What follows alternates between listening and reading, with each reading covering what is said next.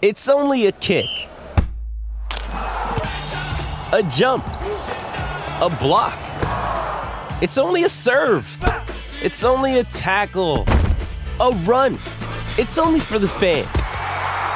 After all, it's only pressure. You got this. Adidas.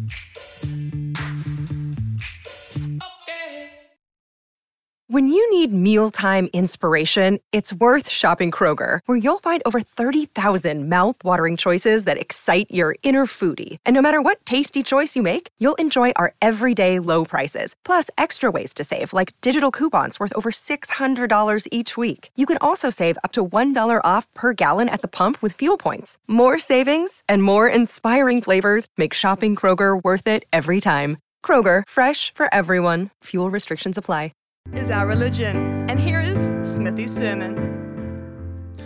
Right, who'd have thought after so much build up, trainings, gym sessions, team building exercises, pre season games, we'd be focused on mouth guards.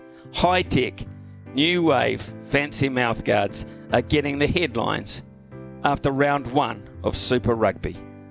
Every time you hear the two words player welfare mentioned, it seems almost like a negative on the game, a worrying phrase. Well, to me anyway. And especially when after your blockbuster opener, two high profile All Blacks, including the next captain, are blowing up over supposedly smart mouthguards.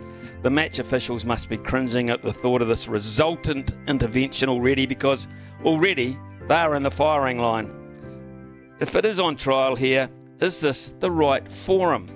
And at what point to the welfare of the players and preserving the good of the game and the traditions of the game as a spectacle actually join hands. And speaking of prospective problems, how are we looking for the T20 World Cup? Three months. Three months out after that trio of games. Sure, we were without some big guns, but so were the Aussies as they proceeded to trample all over our new guard big calls will have to be made, although traditionally we don't make them that readily. How much faith is left in the Southee Boult combo? And it's not Finn Allen's strike rate that's a concern again, it's his success rate. I mean, how often is the guy going to come off? Conway has a worry, and Phillips plays all games at such a rate it's almost fever pitch when balance is needed. That was indeed a worrying dress rehearsal. How often can we ask Kane to steady the ship? Hopefully not. This week at the base.